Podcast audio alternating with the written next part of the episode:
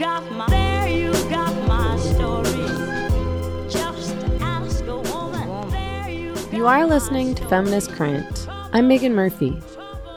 I started this podcast back in 2012. At the time, almost no one was talking about the things I wanted to talk about. Feminists who were critical of the third wave, of the sex industry, of attempts to frame things like objectification and pornography as empowering, who wanted to focus on women's material realities, and who were concerned about encroaching gender identity ideology and legislation had not only been pushed out of mainstream media and conversation, but out of the modern feminist movement. I wanted to provide a space for these conversations, a space for women otherwise silenced and without access to media platforms to share their work, their activism, and their views. So I did. For over a decade, Feminist Current has been a lone voice of dissent in Canada. And we want to continue, but we need your help. Feminist Current has been ad free, government grant free, wealthy investor free, and independent for years. We rely solely on donors, so individuals like you, to sustain our work. Please consider signing up for a monthly or one time donation by going to feministcurrent.com and clicking the donate tab. Thank you so much for supporting our work and women's voices around the globe. Today on the show, I'm speaking with the founder of a brand new women's rights party in New Zealand, Jill Ovens. Jill has been an active member of the women's rights movement since the 70s and a longtime member of the Labour Party in New Zealand until a visit from women's rights activist Kellie-Jay Keen in March led her to resign. Appalled at the violence Jill witnessed that day and the lack of opposition to that violence from the left, Jill left the Labour Party and founded the Women's Rights Party. Jill, thank you so much for joining me on the Feminist Current podcast. You have a an impressive political history uh, in both the women's movement and the labor movement. Can you tell me a little bit about that? How did you become politically active in the first place and why? Well, I grew up um, as a teenager in the 60s, so was very influenced by um, oh, communism and um, feminism. And then I went to university in 1970 which was uh, the time when um, women's liberation and gay liberation was very active on our campus at Auckland University. Uh, Germaine Greer came over to New Zealand and cool. inspired us all, um, and we were all reading The Female Eunuch. Um, I then went to live in the States and was involved in the anti nuclear movement and later Nicaragua. Um, but also in um, I had two of my babies in the States in Kansas. And so I was involved in home birthing and La Leche League, breastfeeding, and Whole Foods Cooperative, and all that sort of um, activity, which wasn't, um, which was quite sort of political in a way, very much so in terms of the birthing. Um, in the middle of the states at that time because midwifery was illegal. And um, I also got involved. I went to KU, University of Kansas, to study journalism because I thought wrongly that that would be a way that I could um, effect change in the world. And when I was up there, I got involved in um, the Nicaragua pro Sandinista movement um, and I came back to New Zealand and got a job as a PR person at um, state coal mines. And then the, that was the time when we had the neoliberal movement had captured the Labour Party, which was in power at the time, and they um, they corporatised state coal mines, and I got very involved at that time and opposing the corporatisation. So um, was through that that I became involved in the union movement. So eventually became I went to work for um, uh, at Auckland University of Technology, where um, I was teaching journalism and became involved in the union at that when at that time and became the president of the Polytech and um, Universities of Technology Union. So it was from that I went to work for the Service and Food Workers Union because that was a union that represented low paid women workers predominantly, many of them Pacific Island people or Maori, and um, they it was a it was a really great union. It was a bit like the SA, SEIU in um, the states. I'm not sure of the equivalent in Canada, but it was through that that um, I was very involved in the struggle for um, women's working women's rights, and I was on the national affiliates council for the Council of Trade Unions, which is our national peak body, as um, one of the two women's conveners, and went around the country promoting pay equity. So from there, um, we joined together with the Engineers Union, which is a predominantly male union, and um, I wasn't particularly happy in that environment, so I took up a position with the Midwives Union, and I spent the last five years um, trying to get win pay equity for midwives in New Zealand, and we're still having that struggle.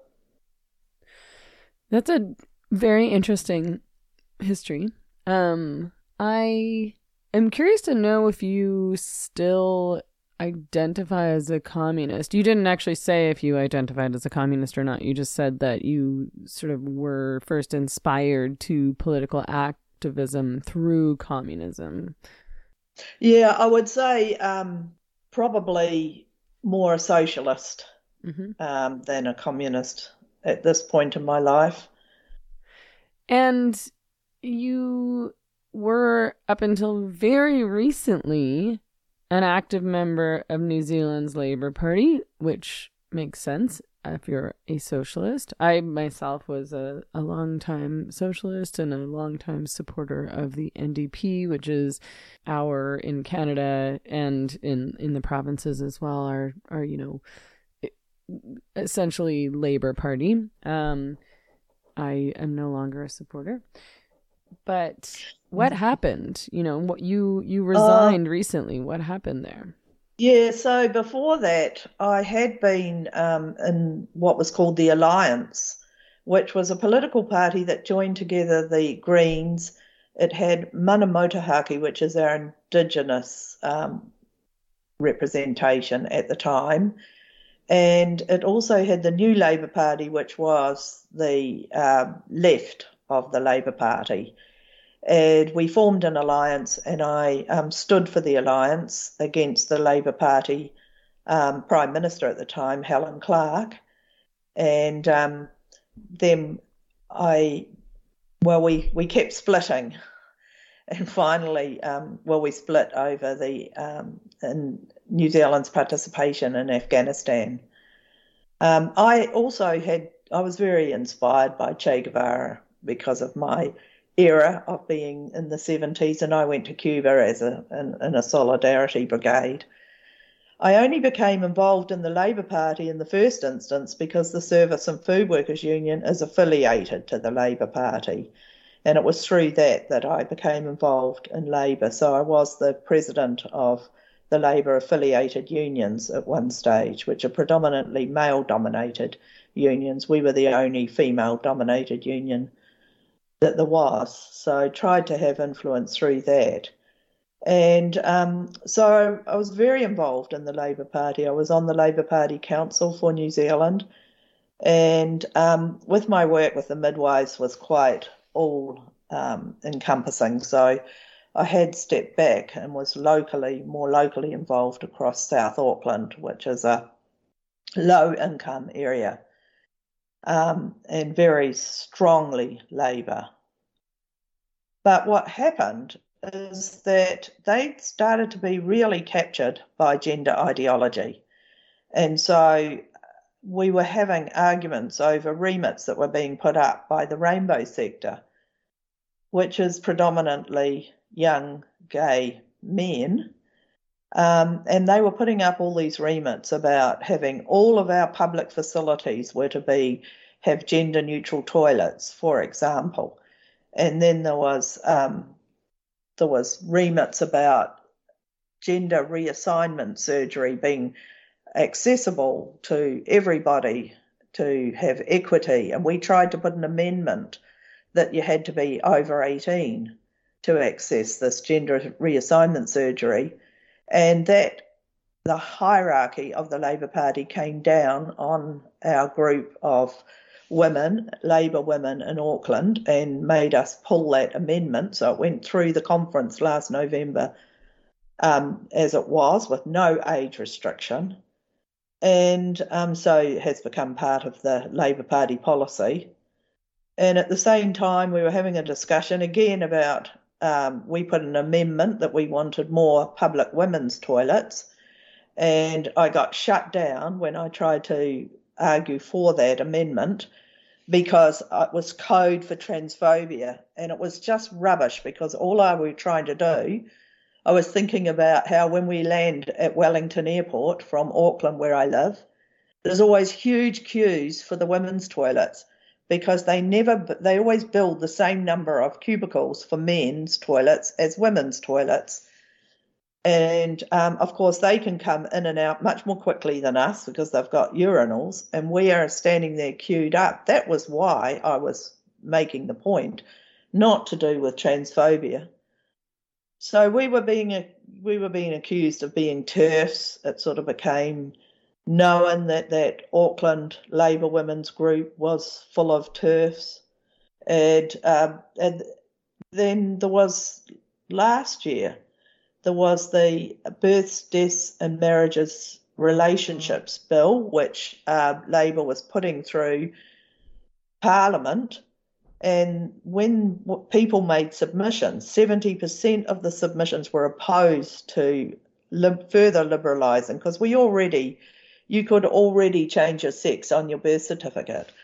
But they wanted to make it so easy that you just go online and you can do it multiple times and um, the select committee consisted of mostly Labour and Green MPs because they have the majority in Parliament, and they treated the women who made the submissions um, with absolute disdain.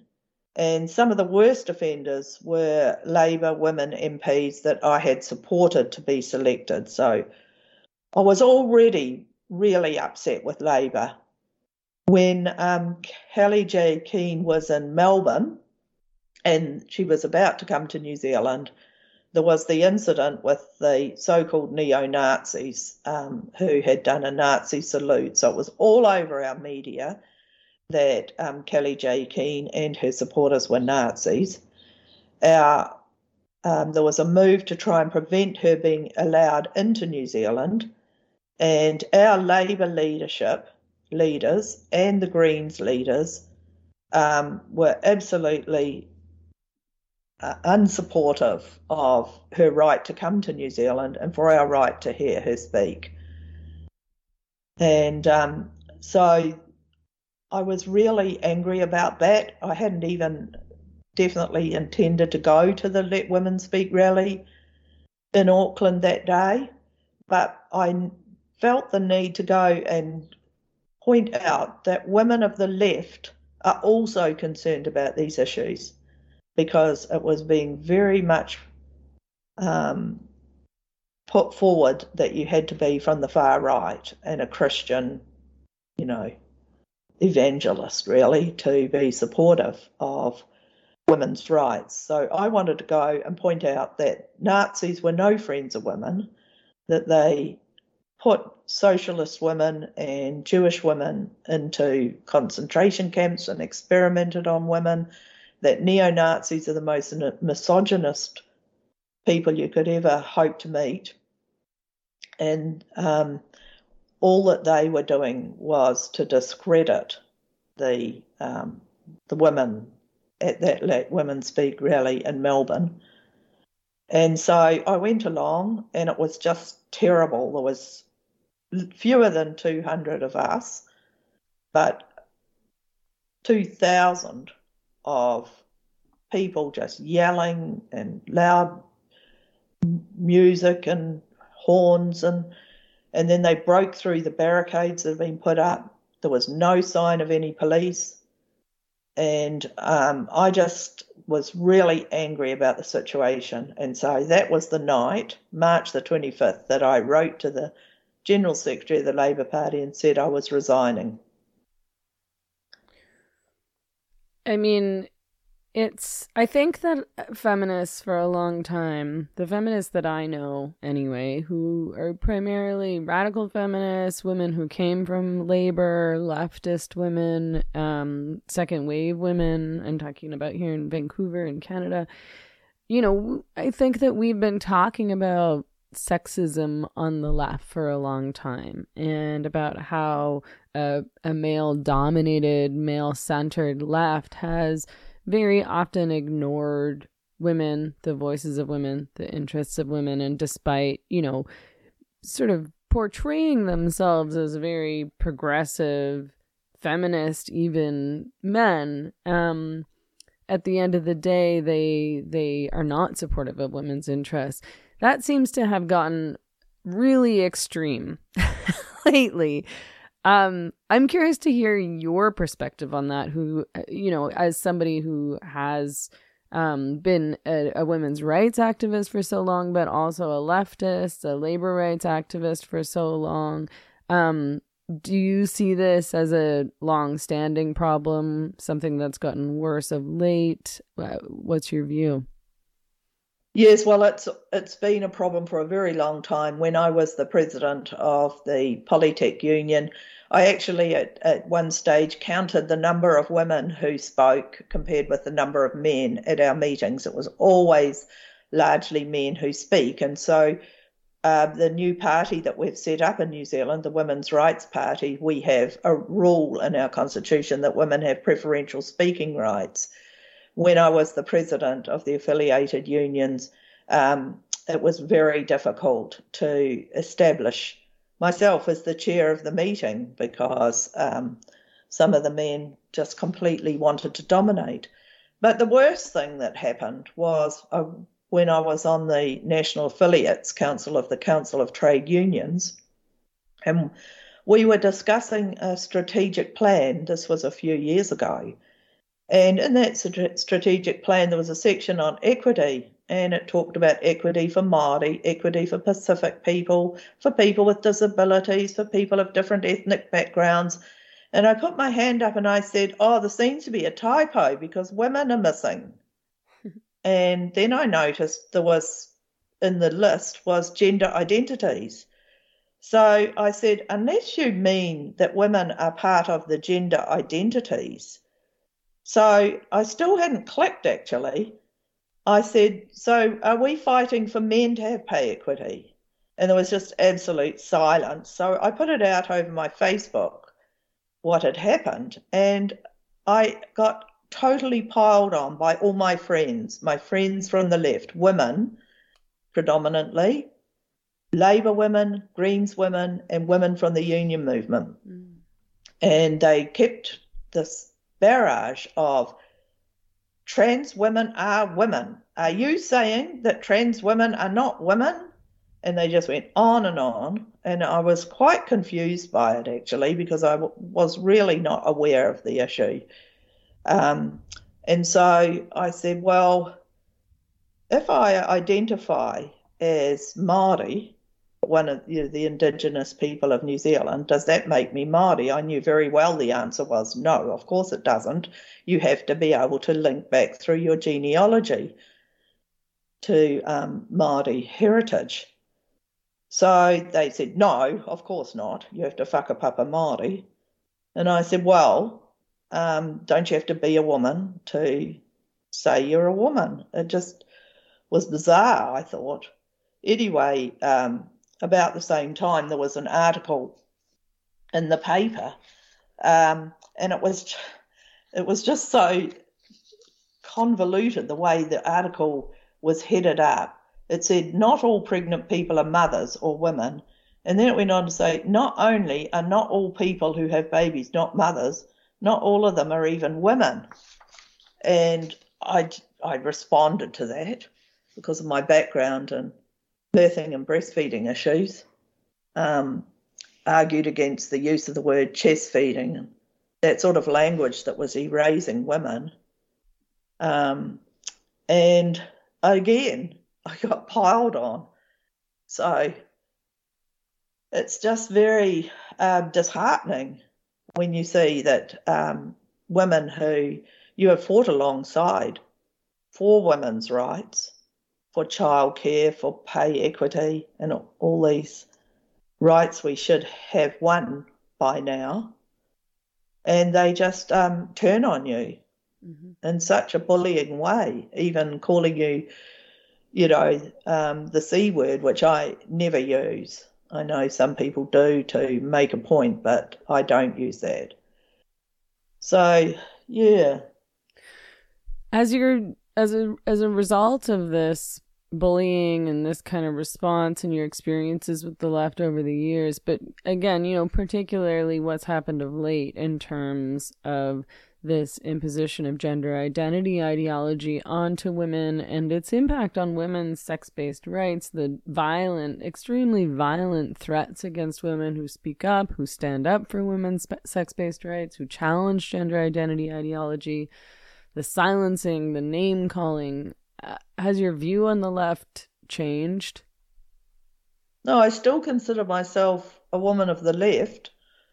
Um, but I did delete um, I think about 250 of my friends on Facebook, mm-hmm. all of whom I knew, and all of whom were comrades, mm-hmm. and that that was really hard. Mm-hmm. And I still try and maintain relationships with Labor women because many Labor women do actually agree that women's rights are being eroded, and um, and our women are being erased from the language. I mean, I was at a, a campaign strategy meeting of the Green Party that we'd been invited as um, from the Midwives Union and the College of Midwives CE was with me. And we were talking about accident compensation for birth injuries, and they were whiteboarding uh, who the stakeholders were. And of course, women was put on the whiteboard. And immediately, um, the Green Party MP's secretary went up, got the eraser, erased the word women, and put birthing parent, birthing person. And I just thought that was just so um, symbolic. She literally erased women and put birthing person. And that just really um, outraged me. So I felt that I couldn't vote for any party that would deny the biological reality of women and would not defend the rights of girls. So that's why um, I was toying with after what happened at Albert Park and the attacks on on um, the women who wanted to go and hear her, as well as the violent attack on herself to the extent that the police thought she might not make it out of New Zealand alive. We're not exaggerating. So, uh, so that's when the idea of having a women's rights party was born that same night on March the 25th. Because I thought we've got to give, particularly women who have no home, no political home now, women of the left, because we've been betrayed by Labor and the Greens, have been so totally captured. And we need to give women and men um, an option on the ballot because we've got an election on uh, 14th of October this year. And because of our system of mixed member proportional, um, you can have a list a list only of MPs, and you could your logo gets to go on every ballot in the country. So that's what we did. We set up this new party, and we're trying to get it registered as a party so we can be on the ballot.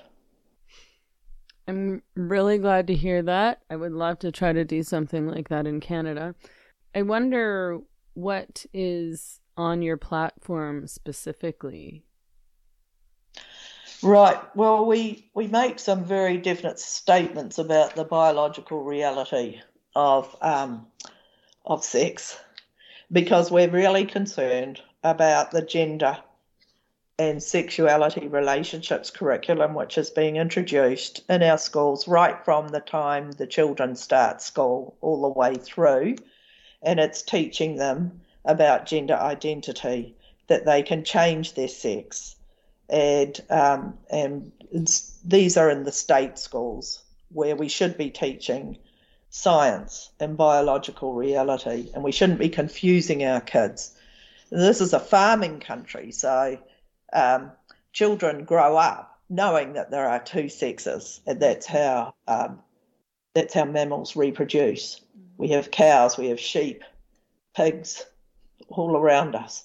So obviously that's the case for women. It must be so confusing for kids, and if they're, you know, if they're gender non-conforming, um, that was always um, what we fought for in the seventies when we were bringing up our kids that we wouldn't bring them up to um, mirror sex stereotypes that a girl could climb trees and do the things that boys play with boys and boys could dress up and that was normal part of growing up and um, some of those kids would grow to be um, attracted to the same sex and some would grow up to be heterosexual. And that was part of their growing up. But now we totally confuse them with all the stuff that's being taught in schools. And like I think in Canada, you also have the drag queen story hour for toddlers. Yep. Which I just find bizarre.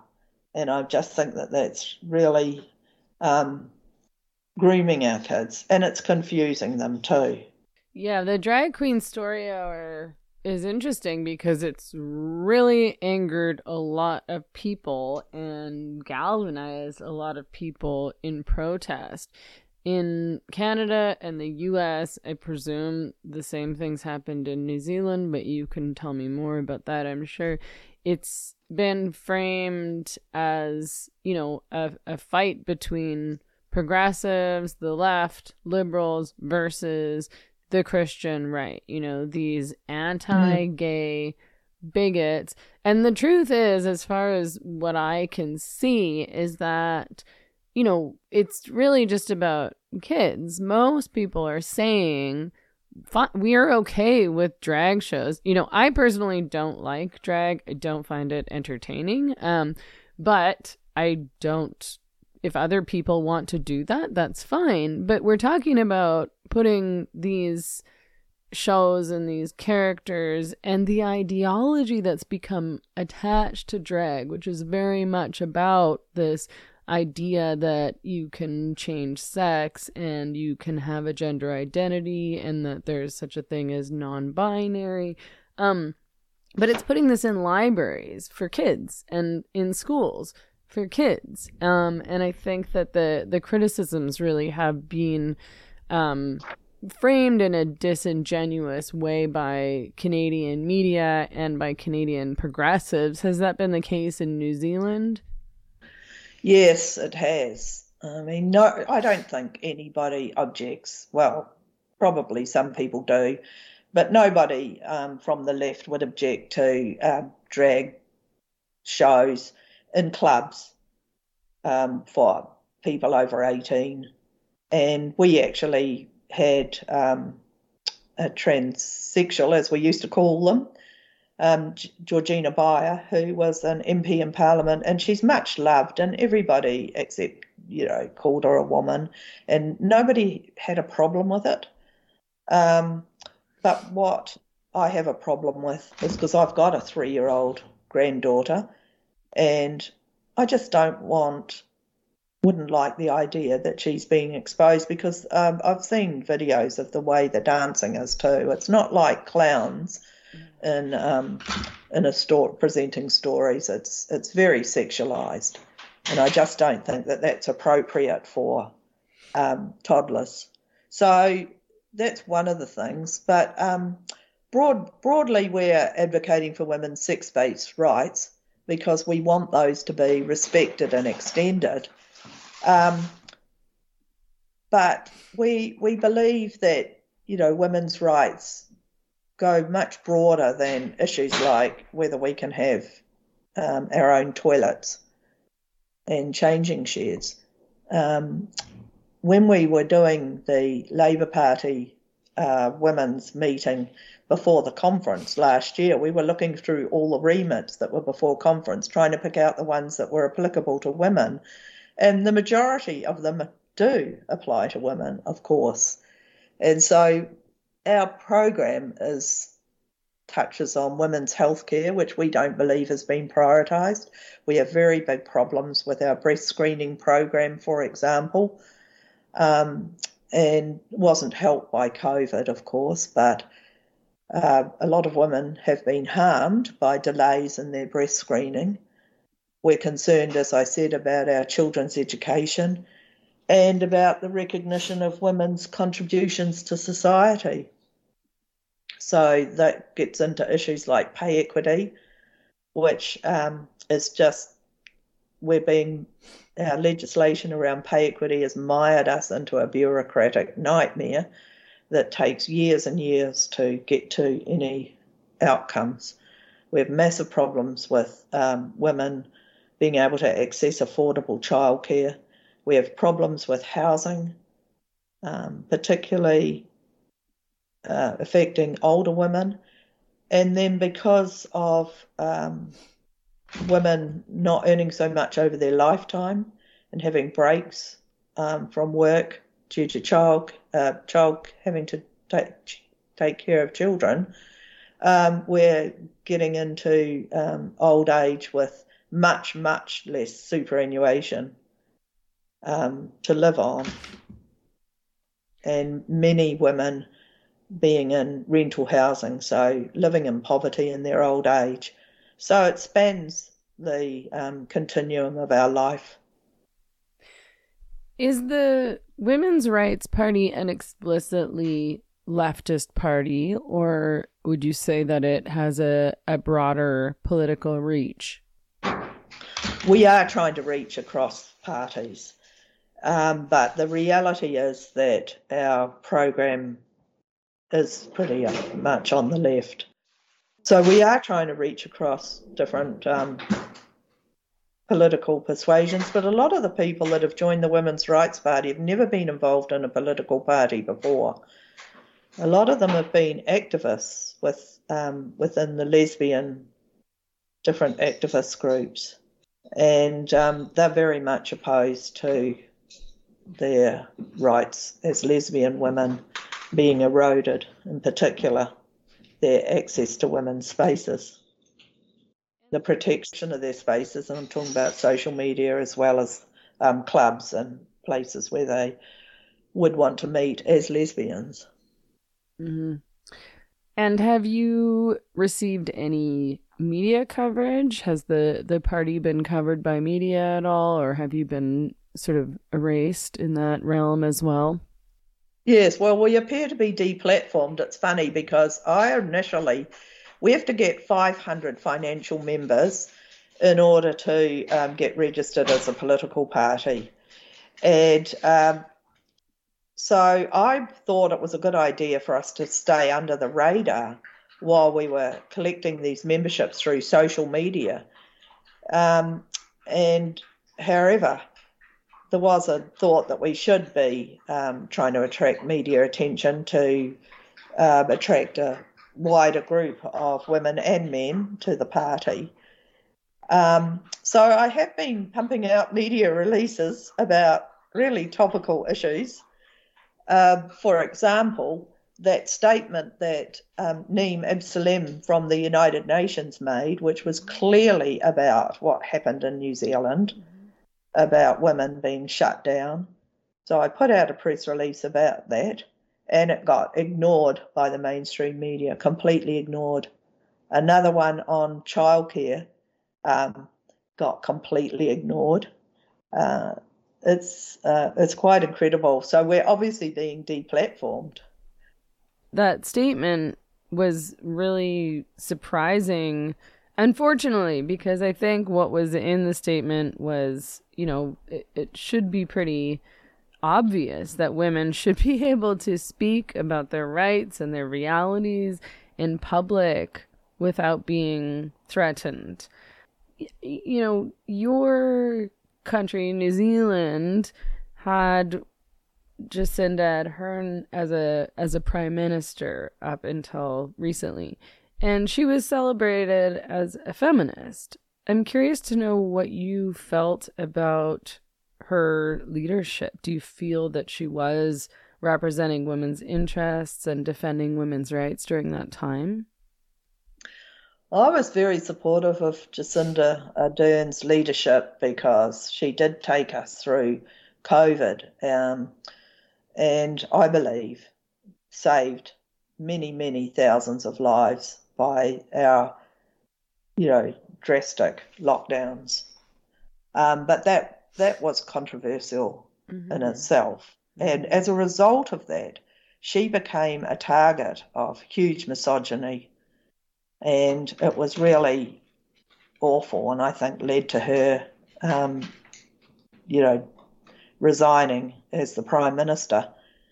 However, during her time, this gender identity had captured the party, and a lot of legislation was being pushed through and is still being pushed through under her leadership, and, and now under our current Prime Minister, who was asked what is a woman, and he couldn't define it, even though he has been married, he has children, he does know what a woman is, but he couldn't bring himself to say that a woman is an adult human female. So it's very disappointing. And the other thing about women during COVID, I don't know if this happened in, in Canada, but many, many women lost their jobs during COVID because they were in um, in areas like hospitality, which basically shut down. The Labour Party at that time brought in um, free apprenticeships and promoted them all over social media for um, trades. So the images were of gumboots and hammers and things like that. And we tried to say, we've got a shortage of nurses and midwives and teachers, women dominated um, occupations. Why aren't you putting any money into that? And they just didn't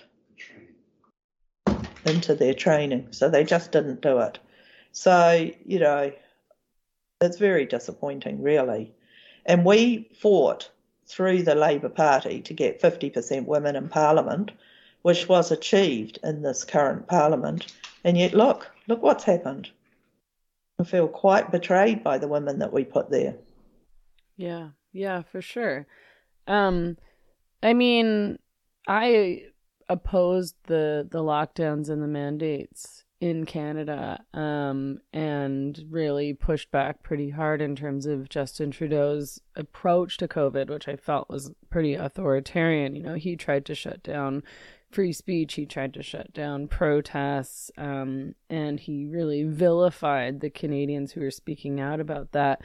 But I suppose um you know so i'm also opposed to jacinda's approach as well but i'm i suppose i'm wondering what you think about um free speech i feel like there's been a conflict among feminists in terms of the the leftist feminists who are really um you know they want to be heard. They want their criticisms around gender identity ideology and legislation to be heard, but they aren't necessarily supportive of free speech that is considered to be hate speech, you know, misogynist speech, speech that's been labeled racist, so on and so forth.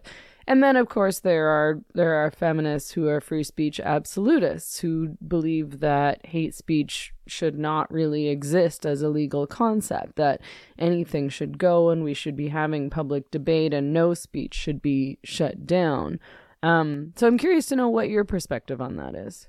Yeah, that's that's the danger you see. So a few years ago we stopped some um, far right people coming from Canada. Actually, I can't remember their names, but they didn't get to come to New Zealand, and um, and I supported that they shouldn't be able to come. But I've changed my view on that, obviously, because um, they might be coming after you next time, mm. and that's what's happened. So, you know, we have to be able to um, have free speech, even if we don't like what people are saying because actually they they might be right. And someone did actually say that to me. She said that when I was on the Labour Party council, I often took a different view to the majority, but that didn't mean that I wasn't right. That that business that you were talking about about the mandates, that's um, something that we're staying away from in yeah. our party because uh, it is so controversial, and a lot of the people who have joined the Women's Rights Party they did lose their jobs through the mandates, particularly in the health system. Mm-hmm. And of course, you know, I was working for the Midwives Union, and we lost, uh, oh, uh, we lost a lot of midwives during that mm-hmm. during that time, mm-hmm. and um, and that at the end of the day, who suffers from that are the women who, um, you know, having babies and needing help with breastfeeding. And so you know, I thought that um, we were told on one hand that um, PPE, you know, protective equipment, was going to protect people who are working in the health system from getting COVID. So in that case, why did they have to be all vaccinated? So even after the mandate was officially ended, Te Whatu Ora, which is the name of Health New Zealand, still would not will not hire people who are not vaccinated. And I, I don't think that's right. So it's it's a very what we might say a complicated issue. Yeah. Yeah, um, uh, we lost a lot of nurses in Canada for the same reason. Um, and a lot of those women haven't gone back to work. Um, so you, uh, there's a general election coming up in October in New Zealand. What's your feeling in terms of the political climate? Um, you know, in Canada, it's it seems as though the Conservative Party, for example, has um, gained quite a bit of popularity, and the Liberal Party has gone down a few points. Um, I could speculate about why that is, but what's happening in New Zealand? Well, we're just less than six months out from our election, so it should be starting to become clear, but it still seems to be from the polls on a bit of a knife edge um, between Labour and the Greens and um, National and ACT, which is the uh, very much a liberal party. I was going to say far right, but actually uh, they're very liberal. Um, there's a bit of an idiot leading the Conservative Party in New Zealand. It's called the National Party, and um, he's he yeah he he has to rely on his finance um, spokesperson to speak because he just keeps oh, he's just making a fool of himself all the time. But um, the Liberal Party is sort of coming out in favour of women's rights, sex based rights at public meetings. But on the other hand, every single MP in the New Zealand Parliament, whether of the left or the right, voted in favour of this very radical self sex ID. Radical, I say, because it's just so easy to do and you can do it several, multiple times. And what it's done is it's given the impression to local bodies like councils and other organisations that they can't protect women's single sex spaces. And that's not the case, actually, because it's been in our Human Rights Act since 1993 that women have sex, you know, that we can have single sex spaces for safety and privacy. So we've got the incidents is where women only swimming sessions have been open to anyone who identifies as a woman, which is um, which is excluding, in fact, women who have been sexually abused are not comfortable with having um, male-bodied people in their swimming session and in their changing sheds. It excludes people of different ethnic backgrounds, like Muslim women, who would not be able to participate in that environment. And um, a lot of women are concerned about their girls being put into these situations in high school changing sheds, for example, boys being really stupid in these gender neutral toilet areas. So actually, it's become a bigger issue. So, what that means is that there is a likelihood that these um, national, particularly ACT people, will be able to make a play um, on those women's rights issues. I, I don't believe they're genuine. And um, Labour and the Greens um, are just so captured. Goodness knows what's going to happen, but it seems to be on a knife edge. But our goal is really just to try and influence the parties to um, see that women do have a voice and are prepared to speak out. And how can people in New Zealand support the party or join the party? Well, we need to have 500 members who are financial members who have signed up um, to the party, and it's quite strict how the Electoral Commission goes through all, all those applications. And how they can support it is you get two votes in New Zealand. You get to vote for your electoral candidate, electorate, your local candidate, and you get to vote for the list, your party vote. And with us being on the ballot, people can vote for whichever candidate uh, has says they'll support women's rights for the electorate, but they can give the Women's Rights Party their party vote so that we can send a message to all the parties that it's not acceptable to ignore women's voices. So that's basically our, our strategy. But first hurdle, and it's a big hurdle, is to get um, the membership up so that we can get ourselves registered. And we have to do that by the 15th of July. So we're well on the way, but um, yeah, it's not, it's not, it's not an easy hurdle. Well, I wish you all the best in your endeavors, um, and I hope that the the party will inspire women in other countries to attempt the same thing. Thank you so much yes. for talking with me today. Absolutely, thank you. I'm Meghan Murphy. Thanks for tuning in to Feminist Current. You can find us online at feministcurrent.com, tweet at us at feministcurrent, or send us an email at info at feministcurrent.com. We are hosted by Libsyn, and you can subscribe to the Feminist Current podcast anywhere you like to listen iTunes, Google Podcasts, Stitcher, Pocket Cast, TuneIn, Spotify, and beyond. You could even give us five stars and a review on iTunes. Feminist Current is produced and hosted by myself, Meghan Murphy. We have been ad free, sponsorship free, wealthy investor free, and fully independent since 2012. If you enjoyed this podcast and if you value independent women's media, by women, for women, no compromises, please consider making a donation to support our work. Just visit feministcurrent.com and click the donate button.